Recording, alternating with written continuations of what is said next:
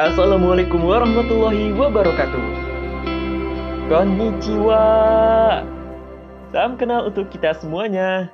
Dengan saya Bang Gans dan ini dia podcast pertama kami di channel Antaksi Friend. Ii, Tomodachi.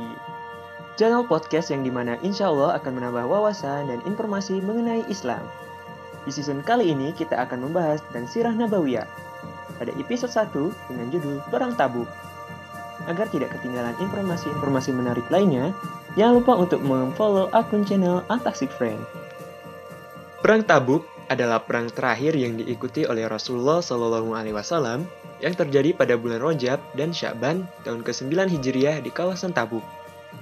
Nabi Muhammad Shallallahu Alaihi Wasallam bermaksud berperang dengan pasukan Romawi sehingga mengerahkan pasukan perang ke kawasan Tabuk. Namun, sebagian dari pasukan yang bersama Nabi Shallallahu Alaihi Wasallam, khususnya kaum munafikin Madinah, berkhianat dan memilih untuk kembali ke Madinah. Sebelum berangkat ke Tabuk, Nabi Muhammad Shallallahu Alaihi Wasallam menetapkan Ali bin Abi Thalib radhiyallahu an sebagai wakilnya di Madinah. Pasukan Islam setelah beberapa hari menginap di Tabuk akhirnya kembali ke Madinah karena tidak terjadi perangan dengan pasukan Roma. Namun berkenaan sebab terjadinya perang ini terdapat beragam versi. Dari riwayat yang populer disebutkan tujuan Nabi Muhammad Wasallam melancarkan perang ini adalah untuk menghadapi pasukan militer Roma yang dikirim ke Syam. Disebutkan orang-orang dari suku Nabat untuk melakukan jual beli tepung dan minyak melakukan perjalanan dagang ke Madinah. Kaum muslimin mendengar kabar mengenai Syam lewat mereka. Sehingga penduduk Madinah tahu mengenai peristiwa-peristiwa terbaru yang terjadi di Syam. Suatu hari, salah seorang dari suku Nabat menginformasikan bahwa Raja Romawi sedang mengerahkan pasukan besar menuju Syam dengan menyertakan kabilah Laham, Yuzam, Wosan, dan kabilah Arab lainnya. Sementara itu, tempatkan sejumlah besar pasukan perang di kawasan Balko, yaitu bagian utara Tabuk. Saat informasi tersebut disampaikan, Raja Romawi pun telah tiba di Homs. Riwayat lain menyebutkan, tanpa ada informasi tersebut, Nabi Muhammad SAW sendiri mengerahkan pasukan keluar Madinah menuju Tabuk untuk menghadapi pasukan Romawi. Setelah Nabi Muhammad SAW menyampaikan rencana secara terbuka untuk mengirimkan pasukan perang ke Tabuk, sejumlah penduduk Madinah, khususnya dari kelompok kaum munafikin, menolak rencana itu. Penolakan tersebut bermaksud untuk menimbulkan kekhawatiran dan keraguan pada hati kaum muslimin dalam menghadapi pasukan Roma. Bisa diduga, ketegasan Nabi Muhammad SAW untuk mengirimkan pasukan perang ke Tabuk adalah untuk memisahkan antara kaum munafikin dengan kaum muslimin.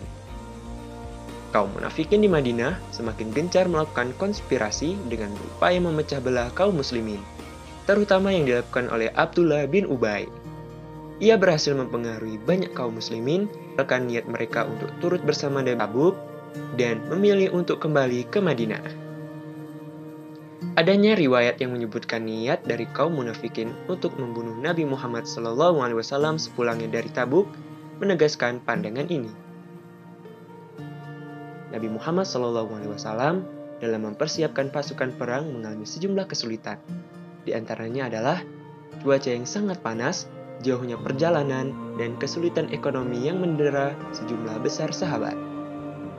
Pasukan yang kemudian berhasil disiapkan Rasulullah SAW diberi nama Jaishu Usr. Berbeda dengan perang-perang sebelumnya, pada perang Tabuk ini Rasulullah SAW tidak menjelaskan secara detail tujuan dari dikobarkannya perang ini. Pasukan perang pertama yang dikirim Nabi SAW ditempatkan di Sani Al-Wada, sebuah kawasan di dekat Madinah. Selanjutnya pasukan yang terdiri dari 30 orang dikirim ke bagian utara Madinah dan tiba di perbatasan kekuasaan Roma. Pasukan Islam pun akhirnya berangkat menuju Tabuk. Pasukan Nabi Muhammad SAW telah melewati banyak wilayah dan akhirnya tiba di Tabuk dan sekitar 20 malam menetap di tempat tersebut. Sebagaimana yang diriwayatkan oleh Wakidi, dari tempat itulah kemudian jelas bagi Nabi Muhammad SAW bahwa berita mengenai keberadaan pasukan Romawi di tempat tersebut tidak benar. Namun, menurut sebagian riwayat lainnya menyebutkan pemimpin pasukan Romawi mengirim utusan untuk bertemu dengan Nabi Muhammad SAW yang kemudian menawarkan perdamaian, sehingga tidak terjadi peperangan antara dua kubu tersebut. Nabi Muhammad Wasallam kemudian menerima tawaran damai dengan syarat pihak Romawi harus mengeluarkan jizyah atau pajak. Saat kembalinya Nabi Wasallam ke Madinah pada bulan Ramadan tahun ke-9 Hijriah, ia kemudian memaafkan dan meminta doa pengampunan dari Allah Subhanahu wa taala untuk kaum muslimin yang membatalkan diri berangkat ke perang Tabuk. Namun ia juga memerintahkan kepada kaum muslimin untuk mengisolasi dan tidak berbicara kepada tiga orang dari mereka. Tiga orang yang dimaksud bertaubat kepada Allah Subhanahu wa taala dan menjadi penyebab turunnya ayat 117 sampai 119 surat At-Taubah yang menyebutkan bahwa Allah Subhanahu wa taala menerima pertaubatan mereka. Sewaktu Nabi Muhammad Shallallahu dalam perjalanan kembali ke Madinah, sejumlah kaum munafikin bermaksud untuk membunuh Nabi Shallallahu. Nabi Muhammad Shallallahu mendapat ilham dari Allah Subhanahu Wa Taala sehingga mengetahui rencana tersebut. Ia pun menyertakan Huzaifah dan Ammar untuk turut bersamanya. Beberapa orang dari kaum munafikin dengan menggunakan penutup wajah berencana menabrakkan unta yang ditunggangi Rasulullah Shallallahu. Namun usaha mereka digagalkan oleh Huzaifah dan orang-orang munafik itu berhasil melarikan diri. Nabi Muhammad SAW menyebut nama-nama mereka di hadapan Huzaifah dan Ammar. Sejumlah ayat Al-Quran turun berkenaan dengan peristiwa-peristiwa tersebut. Termasuk upaya konspirasi kaum munafikin untuk menghancurkan Islam, juga diungkapkan mengenai tujuan dan pengaruh kaum munafikin dalam perjalanan umat Islam selanjutnya, khusus dalam penyebaran Islam di Jazirah Arab. Dari Perang Tabuk kita belajar bagaimana menghargai perjuangan para pahlawan dalam mewujudkan kemerdekaan. Melihat bagaimana Rasulullah SAW memimpin para sahabat-sahabatnya untuk melindungi Islam. Para pahlawan pejuang kemerdekaan di Indonesia sangat mirip dengan para pejuang Islam pada Perang Tabuk. Mereka mengerahkan segala jiwa, raga, keluarga, bahkan mereka rela kehilangan seluruh hartanya demi kemerdekaan Indonesia. Dan kita sebagai penerus perjuangan bangsa Indonesia harus belajar dari Rasulullah SAW, para sahabat, serta seluruh pejuang kemerdekaan Indonesia, di mana kita tidak boleh mementingkan urusan pribadi dan keengganan untuk mengorbankan diri demi keselamatan bangsa kita.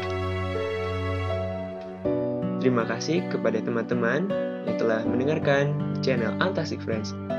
Mudah-mudahan apa yang kami sampaikan ini dapat bermanfaat untuk kita semuanya. Kasih. Assalamualaikum warahmatullahi wabarakatuh.